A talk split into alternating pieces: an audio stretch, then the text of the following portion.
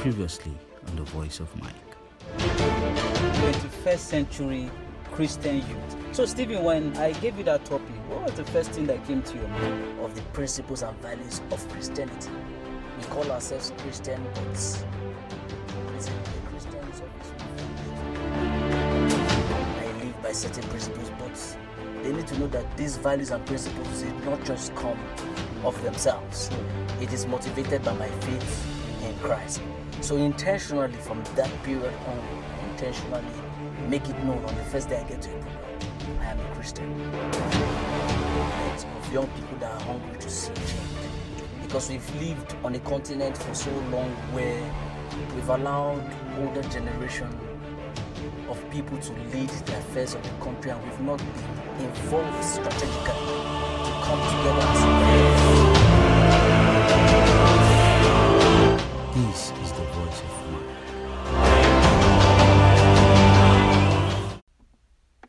Hello, guys. Welcome to another episode of The Voice of Mike. And my name is Michael Ibrahim. I'm still your host. First of all, I want to say happy new month to my listeners.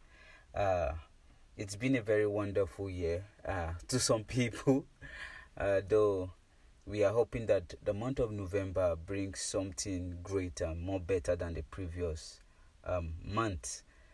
I know a lot has happened at the cause of the lockdown, and a lot of people have lost like financial plans and or a lot of things though. A lot of things have taken place at the course of the year. And we are hoping that as the year rounds up we'll be able to benefit something great. So in that spirit i want to say happy new month. And i think just before we look at our episode today just a couple of announcements that uh, will help us as we continue on this journey um, I want to first of all appreciate those who have been part of this podcast, who have been listening every Sunday. I'm really, really so grateful. And it's my prayer that God will help us to build ourselves together as we walk this race together. Um, last week I didn't release an episode. You realize I didn't release an episode last week. Uh, a lot of people showed concern to ask uh, Mike, we didn't see an episode last week. Reason because um, last Sunday, the fourth Sunday actually, it's supposed to be question and answer Sunday. It's a forum where it's an episode where people ask questions based on our first, second, and third episode, and then the fourth uh, episode is supposed to be question and answers, where we answer such kind of questions. And last week we didn't have questions. Last month rather, we didn't have questions that we could look at. So that's why we didn't release an episode last week. At the same time, I feel there there's a challenge as to that because um, we have people who are listening from different platforms currently. Now that I'm talking, and people are listening to it from different platforms, and so uh, they don't, they didn't get or they didn't, they don't have a way rather of sending um, their questions to me. So in doing that, I open an official Facebook page, which is called The Voice of Mike. You could just go to Facebook and search for The Voice of Mike. There's a tendency that you may not find the page immediately because the page is still new. It was opened on Tuesday and there have not been a lot of activities that will allow it to pop up for you to easily find it. But in the platform where you are listening to this episode right now, you could just look at the description on the platform. You will just see the link. You could just click on the link and it will take you directly to the Facebook page. You could like and follow it so that every time there is a new episode and you have a question, you could easily drop the question. So that that was the idea I thought of. I would have opened the Facebook page uh, seven weeks ago when we started, but um, there are some certain reasons I had to delay it, but I think it's more pres- uh, pressing right now to do that. So, having said that, uh, another announcement is that iPhone users you can now access every episode of The Voice of Mike on Apple Podcasts or iTunes stores. All you need to do just go to your Apple Podcast, search for The Voice of Mike, and you see The Voice of Mike, and you could play it directly, so that you don't have to go through the link that will take you to the web browser where you can listen to it. So you could easily just go to Apple Podcast and search for it, and you will find it. Then, lastly, there is a series, a season coming up, which is season two of this podcast. Now, if you realize, seven weeks ago when we started, we've been doing season one, and we'll be going to season two in December, which I call December series. Uh, I'll be releasing a trailer as to this effect on Wednesday by God's grace, uh, so that it will give us a heads up. It's going to be um, an episode where we will all come together and join our heads together and contribute towards as uh, towards the episode as we look forward to Christmas.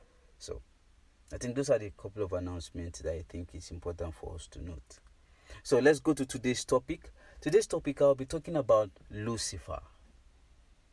Now, um, I think it should be 2016. I began to, uh, I was told of a series called Lucifer because this topic is inspired by a series I watched.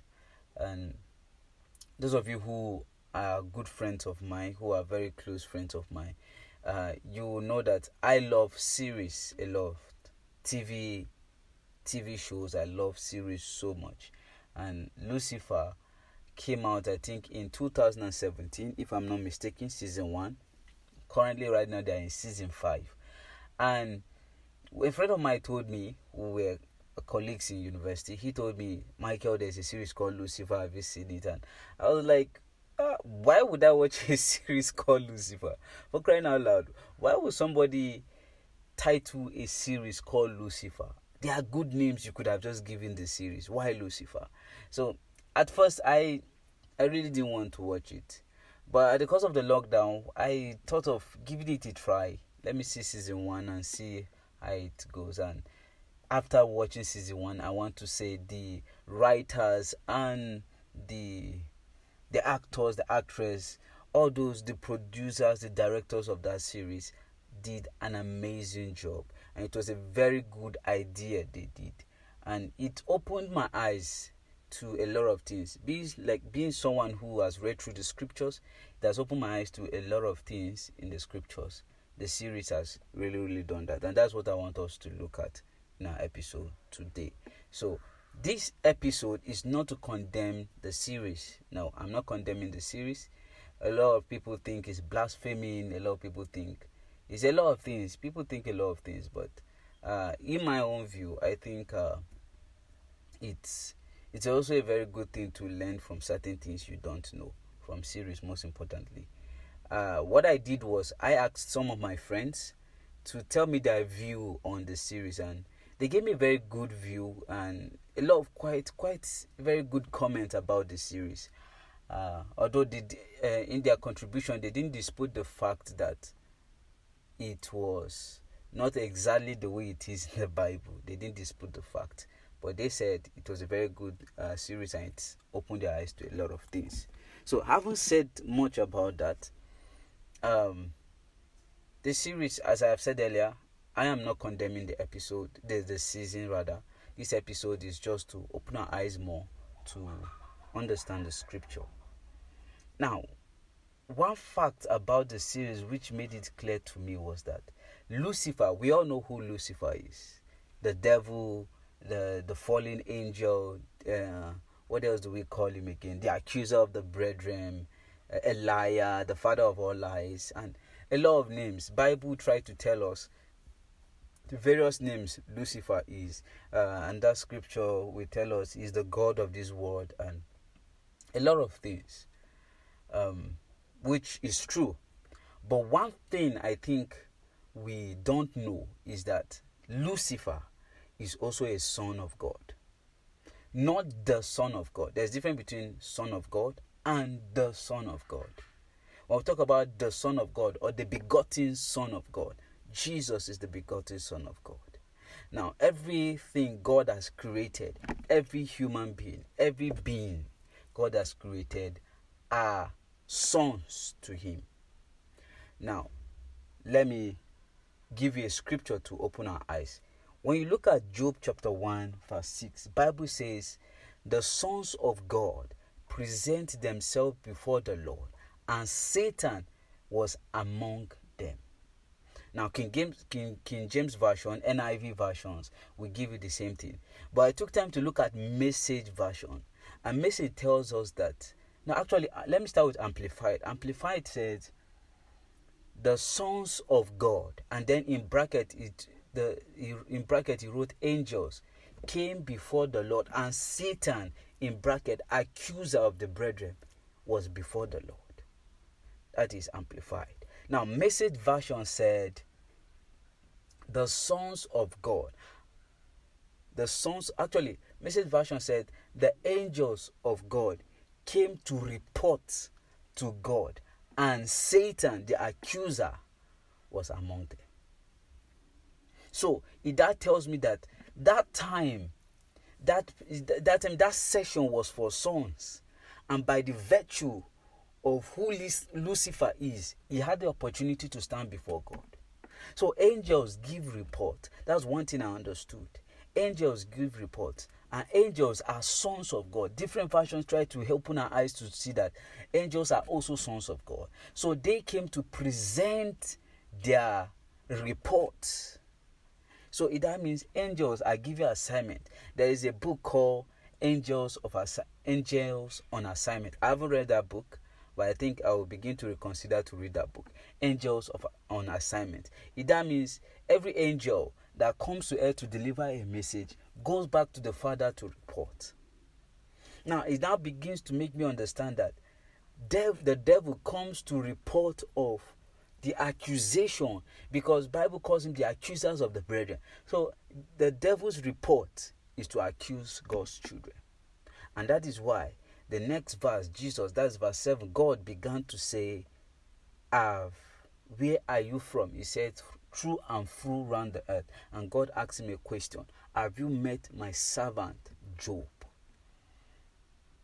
So, by the virtue of who Lucifer he is a son, but he is a fallen angel. We are not saying he has a place in, in, in God's side. No, he doesn't. He doesn't have a place in God's side he's a fallen angel, but uh, by the virtue of who he is as a son, he still have access. It doesn't mean God has forgiven him of what he has done. It doesn't mean he has repented. It doesn't mean um, he won't be judged. He will be judged, definitely. But one of the things the devil does is to accuse. And so he comes before the presence of the Father and says, I think if Job had fallen a victim, because we'll be going towards that direction, if Job has fallen a victim of his tricks, I think he would have his report would have been that he's accusing Job. But because he has observed Job, he knew that this one he has not fallen victim of my cunningness and charmness.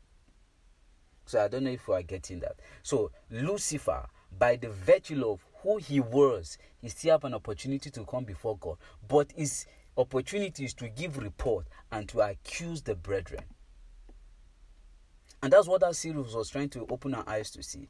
That Lucifer was still the devil. He still has his place in hell. He cannot go to heaven. But it doesn't mean that he cannot report before God. He can report before God he has a report to give God of what he has been accusing. If we look at Job chapter 1, after everything has been destroyed, he still went back to God. And God and he says, Yeah, allow me to touch his body. And God says, You can touch him, but don't touch his life. So are you seeing that uh, still that means for that second audience the Satan had, he still went back and he gave a report of about Job. So are you seeing now? Praise the Lord. Because a lot of preachers has misquoted that verse to seems that when the Bible says uh, when the sons of God present themselves before God, Satan was among them. They felt Satan was walking in the midst of brethren. They didn't understand that by the virtue of who he was before, he still have access. Although condemned, although doomed for the judgment of God when Christ returned, although doomed for eternity, he still have a report to give to God. Why? Because God created him. God created him. I think I'll dwell much on that.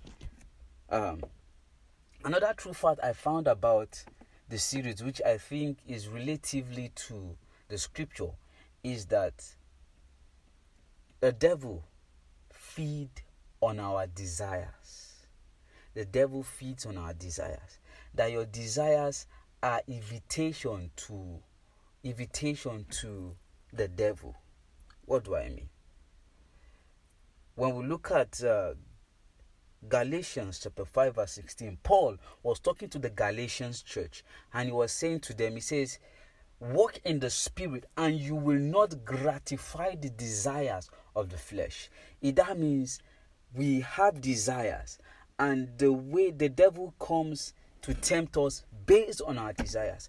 Nothing invite the devil than your desires in your heart. So when the devil comes, when temptation comes to your life, it's because you have desired it in your heart. And so the devil use it to to manipulate you in temptation because that is what he does. If we look at the book of Genesis chapter 3 verse 1 when the devil Bible says that uh, the serpent was the cunniest of all the creatures of the earth. And then when he met Eve he asked a question.